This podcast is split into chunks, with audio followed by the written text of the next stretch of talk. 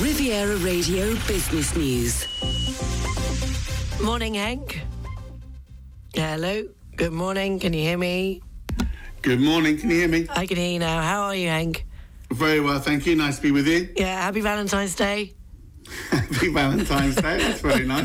Are Wasn't you ready? expecting that from you. Are you prepared? You, I hope you've got everything ready for your wonderful wife. Well, Mrs. Potts is away, fortunately or Oh. unfortunately. Worse than that, I was having dinner with the in-laws last night and they invited me over tonight and I was thinking, I'm not doing that, thank you very much. Oh dear. Okay. Well, you get off the hook then. You have to find something for when she comes back. Okay. Moving Very on. Very true. the markets. It was a positive day yesterday.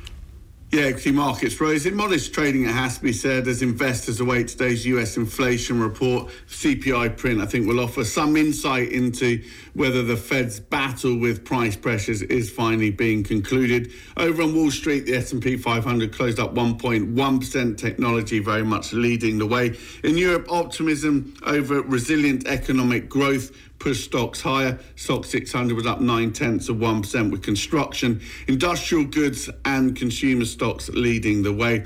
European markets in a bit of a holding pattern ahead of those inflation figures. We've got Euro Stoxx 50 up two points at the open, FTSE 100 up 11 points, DAX over in Frankfurt down three points. So you just mentioned it, but what can we spe- uh, expect of the U.S. inflation report?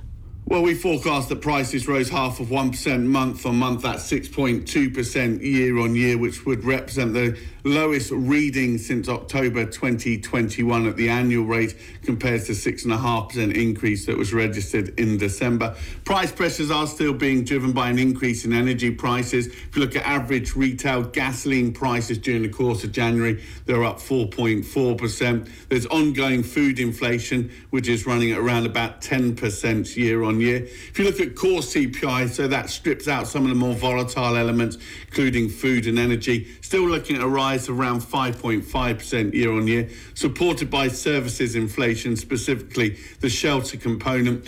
Deflation in core goods is expected to have paused as used car prices have stabilised. But in general terms, the moderating trend in price pressures is expected to continue over the course of the medium term, but maybe taking a little bit longer to resolve than previously forecast. We've got US CPI down at 2.6% at the end of this year. 2.3% in December 2024. I think, given that slightly slower moderation in inflation expectations and the ongoing strength we've been seeing in terms of labour markets, remember, US unemployment fell to 53 year low, 3.4% in January. We expect a higher peak rate for Fed funds. So we now think the US central bank will add an additional 25 basis point increase coming through in June. Therefore, we project the terminal rate for this hiking cycle will be five and a quarter to five and a half percent. We think that policy rates then be on hold for much of this year, but then as inflation moderates, as growth falters and labour markets cool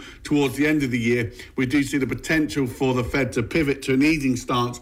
In fact, we've got a 25 basis point cut penciled in for December. And uh, Qatari are thinking of about buying Man United. Well, Qatar investors are reportedly set to make an offer for, as you say, Manchester United Football Club in a move that would increase their role as a major player in global sports.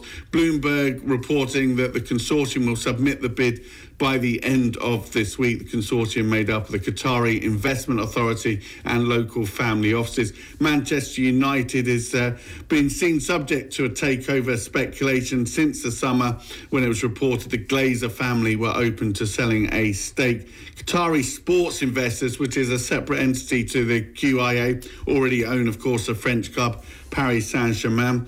Regulators do stop teams with the same owners competing in the same competition, so they may be watching that, but given it's a separate owner, perhaps you won't have that as an issue. It's uh, thought that actually the Emir of Qatar who's apparently a Manchester United fan, will uh, certainly want to take advantage of the chance to pick up one of the world's biggest sports brands. Any bid is thought to start with a minimum of somewhere around about £4 billion to be successful.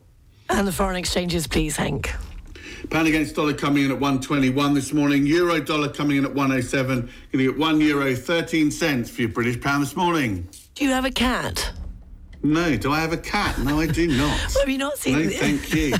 you like me now? I'm not. I'm not Ugh. stop What's it. that about? No, well, What? no. It's for Valentine's Day. The animal shelter in Ohio that has been encouraging jilted lovers oh not to spend Valentine's Day down in the dumps. Oh my god. Can you God. guess how?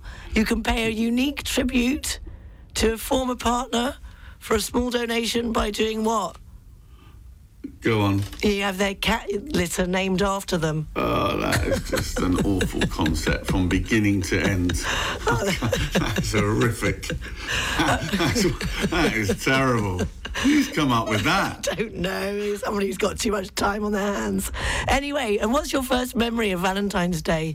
Do you not remember at school having the post box and no, the cards going round at school? Did you not do that?